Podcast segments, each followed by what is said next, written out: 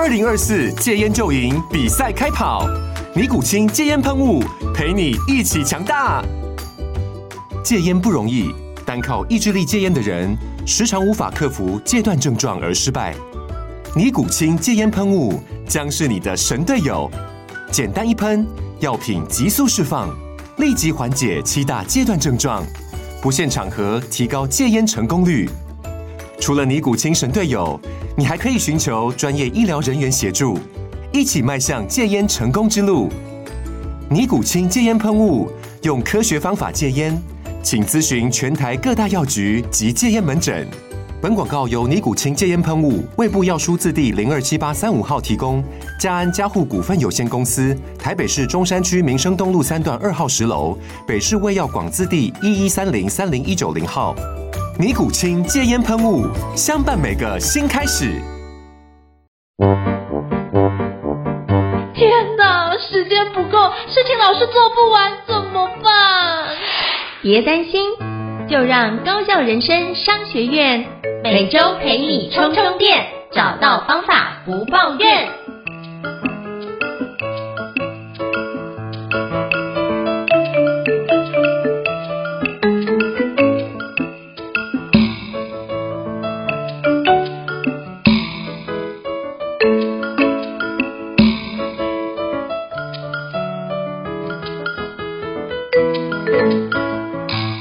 Hello，伊斯老师，请问一下，我们将要聊什么样的主题呢？我们上个的两人对谈的单元，跟大家聊了开始切入专案管理、目标管理当中的一个很经典的方法 PDCA。除了 PDCA 这么经典的方法之外，其实讲到时间管理，讲到专案管理，还有四个字，我相信很多朋友应该都常常听到，就是以终为始。那以终为始这四个字呢，这句话应该是我相信很多人都讲过了，但是最有名的。尤其在专案管理、时间管理的角度讲的最有名的那一位，应该是写了《高效能人士的七个习惯与成功有约》史蒂芬·科维的那本书里面，他提到的七个习惯里面，就有一个习惯叫做以终为始。我自己在上时间管理课程的时候，其实我也很强调以终为始的这一个概念。这四个字其实乍听之下，应该大多数人都知道它大概是什么意思。只是说，为什么这四个字？对于我们的目标管理、时间管理或者是生产力，真的有这么重要吗？它是真的这么重要吗？还有就是说，它有重要到我们需要用很多的技巧方法去学会这四个字吗？那我相信，说不定很多朋友会有这样的疑惑，可能觉得说，嗯，以终为始，我知道啊，我难道做什么事情不是用以终为始的角度去做的吗？那今天呢，我想邀请应成老师一起来聊聊，在时间管理、专案管理、生产力上面最重要的这四个字，以终为始，然后它的核心概念。会是什么？我先跟大家介绍一下知识性的东西哈。刚才说这四个字最有名的是出自于史蒂芬·科维的《与成功有约》的这本书。那它里面其实提到了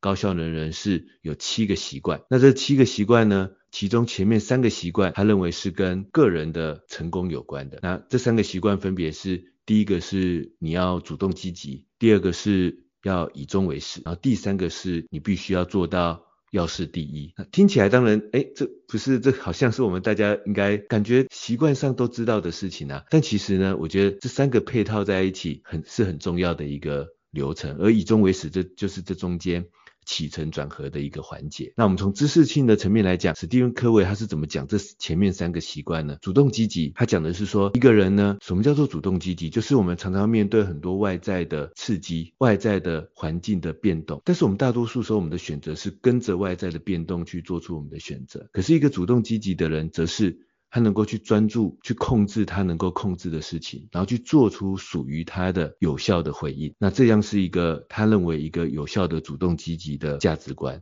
也是一个人必须要养成的第一个习惯。就是虽然主动积极，我们听起来好像都知道，但是我们的主动积极也有可能只是一种瞎忙的积极啊，就是我们感觉自己很主动，感觉很积极，但是我们只是在回应着外在环境的。很多刺激，但是是跟着外在的选择去做回应的。可是史蒂芬·科维真正讲的主动积极是，虽然外在有很多变动，外在有很多刺激，但是呢，我们能不能回过头来专注在我自己能够控制好的事情，并且主动的选择出属于我的回应方式？那这样的才是他讲的真正的主动积极。那我觉得某个程度，他其实也避免我们随波逐流跟陷入瞎忙的状态。可是啊。我觉得这三个习惯其实是环环相扣的，就是我们要主动积极，那么我们其实是必须有中间那一个以终为始的概念，要不然我们怎么知道我们要主动积极的方向会是什么呢？所以当史蒂芬·科维讲到以终为始的这个概念的时候，他就讲到了很多这个在这本书里面有很多的金句。他说，所以呢，我们要懂得在以终为始的概念底下，我们要能够撰写自己这个人生的脚本。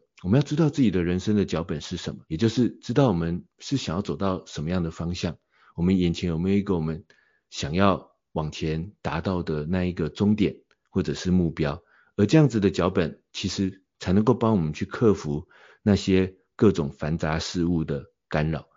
让我们能够以原则当做自己的生活重心，也让我们的选择是属于自己朝向目标的主动的选择。这是什么意思呢？我觉得在《与成功有约》里面啊，除了这些感觉比较形而上的观念之外，我觉得有一张图，我相信很多人会感受很深刻，就是在这本书里面，他有画出一个史蒂芬·科维他的一周的行事历，然后他在那一个一周的行事历里面呢，他他说他说在一周的行事历的一开始，先设定好自己在这一周自己想要扮演的几种角色。那这个角色背后，其实就是以终为始的角度来看，我这个角色希望在这一周达成的一个阶段性的小目标是什么？比如说，就是书中的例子，可能史蒂芬·科维他觉得说，嗯，我如果以一个父亲的角色，我希望陪我的小女儿学会骑自行车，这是我这一周的一个目标。然后以我在企业公司里面上班的角色啊，我可能是一个产品经理，然后。我这一周我必须完成我的一个很重要产品的市场调查的报告，然后呢，我可能也有管理人事的一些变动，所以呢，我这一周必须完成我的一个团队的考绩的审核，然后这时候史蒂芬·科维他在他一周的行事历里面，他在安排时间的时候，他会常常去注意自己每一天的行动有没有呼应他预先设定好的这一周。角色的目标，比如说，嗯，我这一周有一个角色的目标是要陪小女儿完成自行车练习，学会这个自行车。我跟她对了，她做了一些承诺，但是我每天的工作可能非常的繁忙，但是我一定要想办法，在或许是早上，或许晚上回家的时候，虽然有些事情可能还没有做完，虽然可能有很多烦心的事情，但是这个当下我必须放下某些那些外在的繁琐的事物，因为。以终为始来说，我有一个角色的目标，我希望这一周扮演好父亲这个角色，而有一个想要达成的成果是陪小女儿完成她学会骑自行车，就要把这样的时间空下来。然后或者每天日常的繁忙的工作当中，当然有很多新的邮件，有很多新的意外，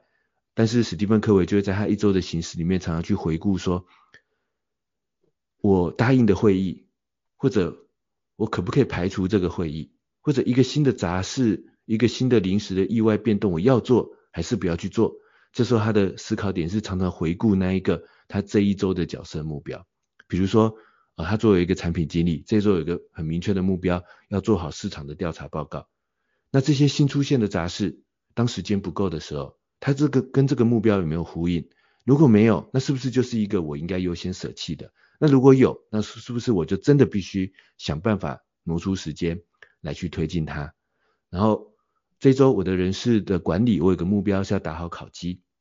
好，这一周有一些人员上面的问题，诶，这些跟我的目标非常正相关，所以这个是不是我值得要花时间去做？啊，但有些意外的变动可能是不在我这个目标范围底下的，那这是不是我可以挪到下一周？是不是我可以去做重新的时间安排？那我觉得这是一个对一般人来说其实比较好理解，也知道说啊，以终为始到底是一个什么样的意思，什么样的概念？就是当然简单来讲就是说，哦，好像我们要有一个目标意识，但我觉得更关键的是说，当我们撰写好自己人生中角色的目标、人生的脚本的时候，它其实某个程度是让我们在日常的选择，也就是前面讲的主动积极的选择的时候，知道要优先选择的到底是什么。而或许在这样的过程当中，我们会比较容易去克服那些繁杂事物的干扰。然后当然，在这样的以终为始的习惯之后，他讲的第三个习惯叫做要事第一。那这个我觉得就不用讲太多了，因为一旦你有了主动积极，而且主动积极的那个背景是以终为始，你有一个自己的人生脚本的时候，那你自然就知道你的钥匙是什么了。但是我觉得关键是这三者要环环相扣，而以终为始是其中的一个很关键的起承转合，因为要不然要事第一，就像我们前几个单元有讲到经典的时间管理的四个象限嘛，重要紧急，那。大多数人判断的时候都会觉得好像什么这事情都很重要啊，因为别人说他这件事情很紧急，那我，我难道不把它放在重要的地方吗？我感觉这件事情好像那个后果很严重，好像这个也蛮重要的，好像应该也会有一些不错的成果吧？那我难道不要把它放在重要的这个区块吗？就是当你没有一个以终为始的思考的时候，其实你是选不出要事第一的，因为你会觉得每件事情好像都非常重要。要不然就是我心里觉得有点重要，要不然就是别人跟我说它有点重要。那到底什么是最重要的呢？那这时候以终为始的思考其实就是非常的关键。嗯、那这是一个知识点的分享了，就是我们从史蒂芬科维的《与成功有约》这本书很经典的著作里面，它有七个习惯，我们讲前面三个，其中在中间起承转合的就是以终为始这个概念，而我觉得它确实是蛮重要的。那不知道应成老师。我我自己觉得应成老师就是一个很以终为始的人，所以我想问问看应成老师对于以终为始这样的概念，你的理解、你的想法是什么，以及你有没有实践在自己的人生或者是工作上呢？我觉得以终为始就是《与成功有约》这本书真的是影响我自己蛮蛮大的一本书哦。就我之前有整理过，影响我自己很多的一本书，那。与成功有约绝对摆在上面，那包含像什么完成啊，或者像其他类似的书籍，我都都会理清。比如说像什么执行力的修炼，这也是我觉得可以排得上的书籍。那为什么我觉得与就是以终为始这件事情很重要？我觉得它可以分层次。那以终为始层次是第一个，如果我们要做一个事情，待办清单，好，要完成一个项目。或是像现在接近年底，可能大家都在写的是年度计划，那你就会去思考，那我要达成这年度计划需要做哪些事情？所以，呃，小至拆解到 daily work 的情况，或者是大到可能一整年、近十五年、近十年，甚至我们的人生该怎么样以终为始的概念，我觉得都可以。所以，我觉得是以时间的跨度来看，短至一天，长至一生。都可以做以终为始的概念，但只是说你以终为始比较像是一个心态，那只是说你做出来的一个目标会完全不一样，所以我觉得它的变异会是变异在你的目标的环节上，但是我觉得那思考的流程会是一致的。那如果是以终为始，你就要去看到底什么样的结果是你所期待的，或者什么样的。美好画面，我觉得用美好画面这四个字来讲，以终为始会比较好想象。就是那我们比如说我们比如说请伊瑟老师协助编辑相关的书籍，那我的期待什么？哎，我是不是可以就是顺利完成这个稿件，然后也这个主题也会跟听众有所呼应，让他们觉得这个东西有所共鸣，然后进而。产生不错的销售量，那这可能是我们的一个其中一个期待。那我就要思考，那我们如果期待这件事情，那我们要回推，那我们现在所做的书的内容，真的是第一个我们自己相信的内容吗？第二个部分是我们这些内容真的会跟读者有一些共鸣感出现吗？那能不能有一些内容是可以做一些更新，让大家知道说这个东西是与时俱进的？我们有没有做到这几块？如果有的话，那我们比较容易就是说。我们真的那个画面，我们想象到说，我们可以往回推，知道说我们做这几件事，大概可以帮我们去达到我们所期待的一个结果。那通常你说会不会都准确呢？不一定。但是我觉得以终为始的概念放进去之后，你会发觉你就会去思考你胜算比较大的事情，怎么样做会让你胜算比较大，比较容易让你达到以终为始这样的一个状态。所以我觉得。那时候你做的决策就会是一个比较全方位，或者是相对考虑周延的环节的决策。那之前我看到一本书，我忘记那本书的书名了。他是说，我们人生如果不断都做胜算大的事的话，你会发觉成功的几率会比别人快很多。所以，就是你每天其实都在做一个好的决定跟做不好决定，就像那个原子习惯里面有一张图，就是如果你做某决定，它就会让你往好日子的地方靠近。可是如果你做了一个坏决定，它就会往坏日子的地方靠近。那你透过这方式的一个决策的累积，累积久了之后，你就发觉你的人生是越来越顺畅，还是你的人生越来越灰暗？这就是一个循环的一个过程哦。那我觉得以终为始，就可以透过这样一个小的循环做完之后，我们就可以去思考放大。那我如果我可以在小的地方做完圆满。或是让它变成我的习惯的话，其实我把这个习惯能够把它持续累积做好这件事情，其实就可以帮助我去放大这个环节。然后我们就要去更放大，我们要对焦是说，在更大一个框架里面，比如说我们一个礼拜一天做完了，结果我们就对焦是，呃，一个礼拜有七天，那我这七天做的内容，我们对焦我一个礼拜的目标，每天做的东西累积起来是不是一个礼拜所期待的那个目标值？好，那四个礼拜累积起来是不是该一个月的目标值？那十二个月累积起来是不是该年度的目标值？如果是这个东西是累积起来，然后是如同我们所期待的内容，那基本上代表一件事情，我逆向从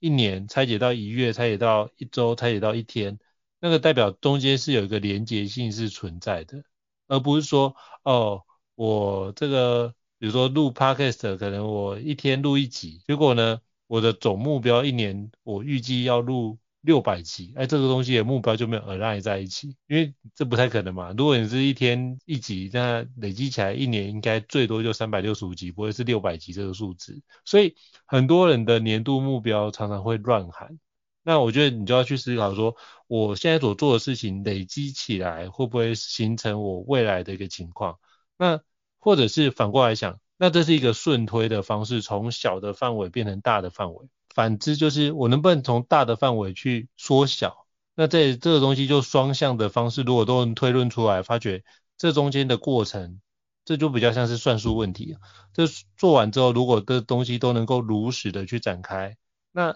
其实基本上我们就可以达到我们的目标。举个例子，假设我们今年的目标就是做三百六十五集的 Podcast，好，那是不是就等于每天一集？那我就回推到每天要完成的事项，那只要我每天聚焦把一集做完这件事情，我一年大概就做出不错的角度。你说真的这样每天一集是不是有点逼人？对，好，那我们先不管这件事，反正我们就很像之前讲的设定目标。呃，我之前包含在那集团服务公司服务的时候，曾经听过这样讲法：你把目标定得像太阳一样远，可是就算没有达到，你可能也会射到一只老鹰之类的这样的讲法。所以。就算我没有达到三百六十五集又如何说话的没关系啊。如果达到三百级，是不是也是一个非常厉害的肯定呢？所以我觉得这件事情是我们要抱持以终为始这样的想法，但是不要用以终为始这件事成为我们的压迫的限制跟压迫的压力。我觉得这很重要，就是我们要给自己保持一些弹性的地方在，因为毕竟我们人也不是机器人的状态。那我觉得这是我自己在看待以终为始顺向跟逆向拆解跟堆叠出来的一个内容，怎么去思考，就是以终为始它的不同层次的一个环节，那就是从时间长短去看它的维度以及我们的目标能不能去做个累积，而这累积的累加之后，是不是真的跟我们的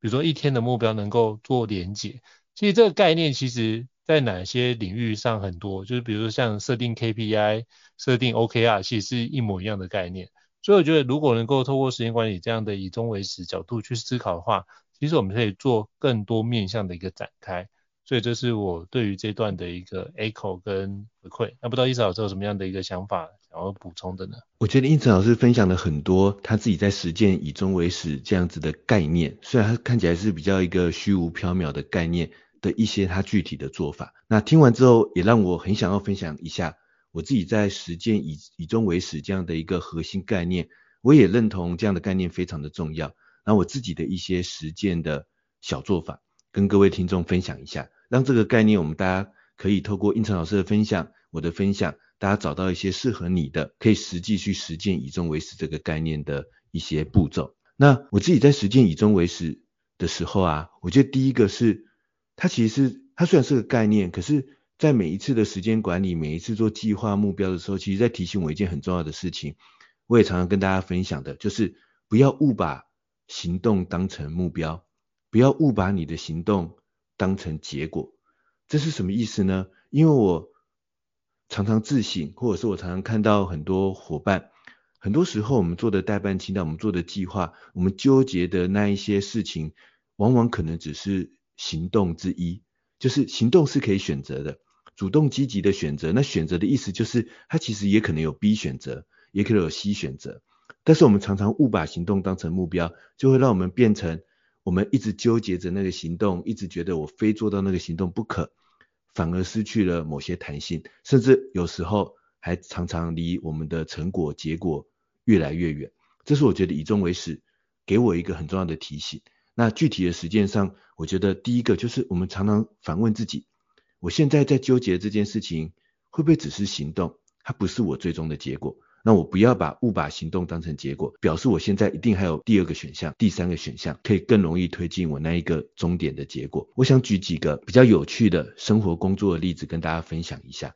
第一个是我当年跟我老婆小孩刚刚诞生，我们还是一个新手爸妈的阶段。然后呢，那时候我们就觉得，嗯，我们需要补充很多我们的育儿知识。第一时间，因为我们都是一个比较认真的人嘛，我们就说好，那我们现在要来组一个周末读书会。我我有时候跟我的学生分享这个故事，他们说，你跟老婆也太夸张了吧，还要组周末读书会。我说，我们就利用上班时间啊，大家看一下一些育儿的书籍啊，然后那时候我们会看一些比如说正向教养啊，然后什么等等的书籍，然后周末的时候就一一起来讨论。好，我这是计划哦，我我不是说我们有实践，我说这是计划。然后呢，当我们这样计划的时候，你想也知道嘛，就很难实践啊，因为大家上班都很忙，然后可能最后什么都没有看。那周末又一定就想要这个追剧啊，然后还要花时间陪小孩，然后也想要出去玩啊，什么等等的，就是很难以实践。那怎么办呢？我们就想说，哎，怎么办？我们到底要怎么样才能够每天努力的这个去读这些书籍，然后学会这些知识，然后找到这个育儿的这个方法呢？可是后来有一有一次，我忽然灵机一动，我在想说，哎。等一下，我们现在是要写一本育儿的书吗？我们现在是要经营一个育儿的部落格吗？我们现在是要跟人家分享育儿的方法吗？诶，仔细想想不是。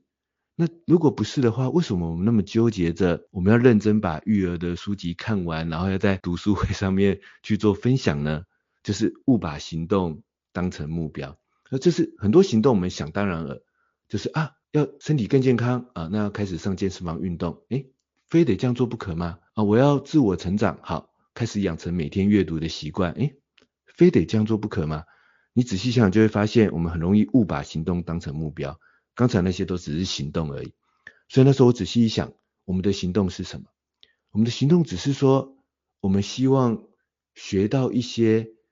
对我们当下的育儿有效的一些简单的方法，然后我们可以在真实的生活中实践看看。不过就是这样子而已嘛。所以非得把书读完不可吗？好像不是。所以后来呢，当我们确认了我们的终点，我们真正想要的结果之后，我们只是希望获得一两个感觉有效的育儿方法的启发，然后我们可以实际在生活中实践看看，只是这样而已。所以后来我们找到一个更适合这样的终点、这样的结果的一个更轻松、更简单的行动，就是呢，我们那时候常常每天要一起，我开车带我老婆上班，然后。下班的时候开车载我老婆回家嘛，我们就在车上放电子书的朗读，就是 我们就是买了那个，比如说一些育儿的电子书，然后就在车上用那个，当年呢这个发音都还没有现在那么标准，现在 AI 很强了，现在的那个语音朗读我觉得已经非常接近真人了。那当年还不是那么接近真人，但是基本上是一个你还是可以接受的状态。然后呢就在车上播。那你说，哎，在车上播，你有办法认真吸收这本书吗？当然没办法。你有办法百分之百看看清楚、听懂书中的重点吗？当然也没办法。但是回过头来从终点来看，就发现也没那么重要啊。就是我们在车上听听听，哎，听到一两个有启发的点，我可能就会跟我老婆当下开始在车上聊天，开始讨论起来。那这时候你会说，哎，你们一聊天，那不就书的后面没听到吗？但是当你从终点来想的时候，你就知道这件事情也没那么重要。重要就是说，诶，我们在书中听到一两个有启发的点，我跟我老婆刚好可以在车上利用开车回家的路上讨论一下。那这时候我们不就建立了一个共识吗？那有了共识，有了一个有启发的点啊，找到一些方法，那或许今天、明天、周末就可以试试看。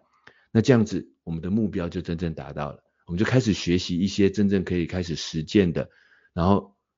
并且找到一些有效的育儿的方式。后来就发现，并没有需要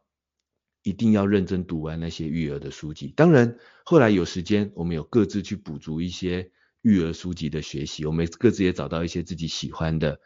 一些育儿的这种方法论。不过呢，在最一开始的时候，还好，我们那时候想到，不要误把行动当成目标，这样往往会找到一些让你实践你的目标更有弹性的做法。所以，我觉得以终为始对我的第一个启发就是，不要误把行动当成目标，而且以终为始，你透过这样的设想，你会发现，你可能会有 A 选项、B 选项、C 选项，而这时候你要达成目标的方式，可能比你想象的更加简单。所以呢，大家不要觉得以终为始好像是一个很严格的，或者是很形而上的方法，我觉得它其实反而让我们的生产力、让我们的时间管理、让我们的专案推进会变得更加简单。那以工作上的例子来说，我记得有一次我让一个客户办一个活动，然后那一次办活动的时候，就要帮客户做很多东西，比如说设计海报啊，然后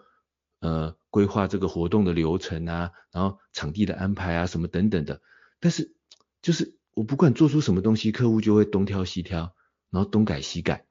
然后改到后来，我就真的是觉得头很痛，想说到底怎么回事？为什么为什么我们做出来的东西就是就是好像有个什么不满意的地方呢？但是也感觉不出来不满意到底在哪里。后来我就有一次就开诚布公的客户说，哦，我们来好好讨论一下，就是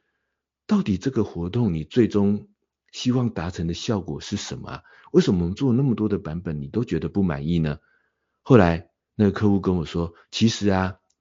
这个活动对他们来讲只不过是活动中的一场，他们只是希望能够在活动的过程，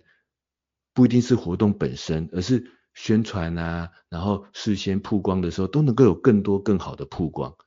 这是他更在意的一件事情。那难怪他想要那么挑剔海报啊什么东西的，因为他希望从里面找到很多素材，让他可以做事前事后的曝光。诶，但是那一次对焦之后，我们就很明确，就说啊，原来你是要这样子。好，那我们就从这样的方式去帮他重新做设计，那后来就相对很顺利的完成了。所以后来我无论是做书或者是要做各种产品，还是要做活动之前，我都喜欢在跟客户讨论在一个阶段的时候，我都先问他一个问题：这件事情有没有你最后一定想要做到的结果？我希望你现在就跟我讲，以免我们到时候做到一半，彼此之间的认同有落差，然后到时候反而。要不就是哎，我发现无法达成你的需求，那这时候还不如一开始大家就知道，或者是说我们做到一半发现我们走错方向，还要花很多时间修改，一开始就先问他说，这件事情有没有你最终一定要达到的结果，希望你一开始就能够开诚布公的，我们彼此交流一下。那我觉得就是这就是以终为始，而我觉得它背后其实就是帮其实帮大家省事，帮大家最后可以做得更有效，而且呢。你的行动说不说不定还会更精简，说不定还会更有弹性，因为你是真正聚焦在那一个最有效的目标上面的。这是我自己在实践以终为始的过程之中，我的一个实践的这个小小的方法，以及我觉得它带给我的一个很重要的一个感受。那我想要延伸来分享一个这个我从永琪老师，就张永琪老师身上学到的一个以终为始的概念，就是。有一阵子，张永琪老师很风靡这个写日记，包括他的九宫格日记啊等等的。然后我那时候有去上永琪老师张永琪老师的写日记的课程，那我就我觉得永琪老师写日记的课程里面，他的九宫格日记的方法里面有一个我非常喜欢的一个点，就是透过写日记，当然我们要做的是每周或每月，可以透过日记为自己做一个复盘嘛。但是永琪老师写日记的方法跟我们那种每天记流水账还是不一样的。它是一开始我们先用九宫格为自己人生不同的领域设定一些目标，然后呢是在这些目标上去写日记，也就是你每天的日记其实是在回问自己，我过去这一天有没有做到跟我设定的这，比如说九宫格的四周可能是八个人生不同领域的目标，有没有做到跟他呼应的事情？有的话我就把它记下来。然后我的周回顾跟月回顾的时候是回顾我这一周、我这个月有没有在我的设定的目标领域里面去做推进。那如果没有，是这个目标应该要调整吗？就是因为目标难免有可能自己一开始设定的不准确嘛，所以有没有可能是它需要调整呢？还是说我需要调整？所以我接下来下个阶段我应该多做一点跟我的目标呼应的事情。那因为以前学日记就是好像就是在学写出漂亮的日记嘛，然后记出你每天漂亮的流水账。但是我觉得，哎，永琪老师这个方法，我觉得就是其实就是一个以终为始的概念，就是我们用以终为始的方式来写日记，然后那个感受是完全不一样的。我每天问自己，我在我的目标上推进了多少？他说，你就算只有推进一点点，你也把它写下来，你也会觉得很开心，因为你的行动有呼应你的目标，你就觉得更有成就感。然后你在回顾的时候也是。在这样的角度下回顾，那你就更知道自己应该怎么调整。那我觉得这是我觉得确实可行的，大家都可以去操作看看的，以终为始的几个做法，然后跟各位听众来分享。不知道应成老师有没有什么想法跟回馈呢？就是我觉得刚刚一老师讲的很完整，那我只是有一点想补充，就是。大家不要想说以终为始这件事情，就给自己一个很大的框架，直接定在那个地方，好像我没有照以终为始这件事来做，就是我不好。我觉得不用有这样的一个压力跟就是那样的标签贴在自己身上，我觉得这会有点不健康。因为我之前有经历过这段的历程，但我后来发觉就是怎么样跳脱这个环节，是在于它比较像是一种心态，就是。我直接往那个地方去，我觉得那比较像是说，如就算我现在在路途上，那我没有完成，那请问一下，那是不是一个幸福的状态？我觉得是哦。为什么这样说？是因为刚好我有朋友，呃，去年的时候就是交流到啊，然后他就发生了五场，就得了癌症，然后他就觉得说他想要去南极，可是他没有机会去。那但是他就到了，比如说像中南美洲，他曾经去过，然后最靠近的环节可能是到阿根廷，但是也没有到南部。可他觉得他已经离南极很近了，或者是他想要去看极光，他可能没有办法到，比如说像挪威去看极光，可是他也曾经到达阿拉斯加去看极光。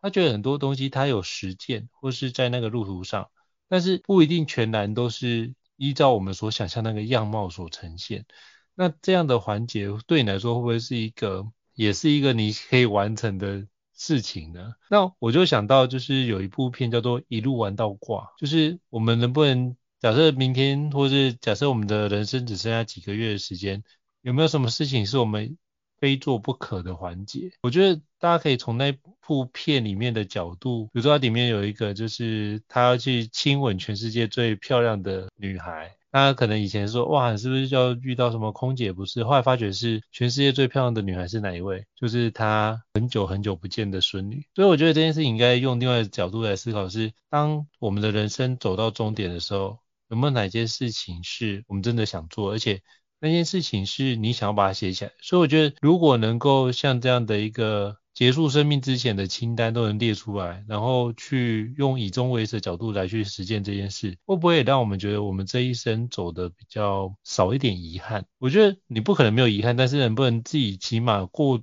了一段自己觉得还不错的人生，然后觉得这段人生，诶，我这样活下来。我觉得我没有对不起长辈给我这一份生命，我觉得没有对不起我自己的名字。那我觉得这样活起来的人生好像也颇有滋味。所以我只是想要 echo 一下，其实像一路玩到挂这部片的角度，也是从以终为始的角度来看。那我觉得用一个如何避免自己减少遗憾的状况，而不是说。啊，早知道我就怎么样怎么样怎么样。我觉得以终为始就可以让我们减少早知道这样的一个概念存在，所以我想要 echo 补充的。确实如此哦，而且英成老师刚才有提到说，有时候太长远的目标或者是太崇高的目标，有时候反而我们会觉得以终为始是不是要给我们的人生非常大的这个压力？我觉我觉得确实也不是如此。嗯。那我自己还有另外一个以终为始的小技巧，就是说。阶段性的以终为始，因为其实我自己也是一个很不会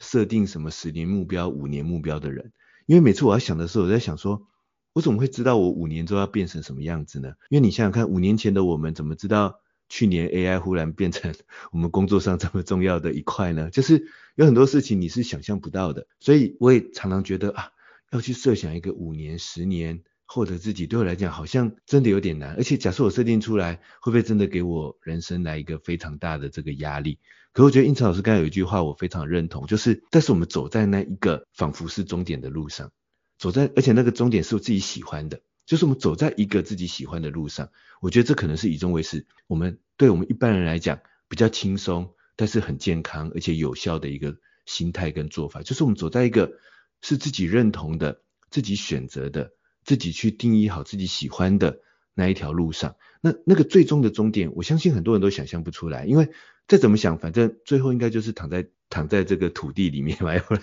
要不然你还怎么办呢？所有的人生终点都是一模一样，所以你说你要能够想象说啊、呃、几年后几十年后，我觉得嗯这个就是要看个人，但是我觉得起码我们每个人都可以的是，我们就想象一个阶段性的以终为始。那这个意思是说，我自己常会这样想，就是这个月的以终为始会是什么呢？比如说嗯在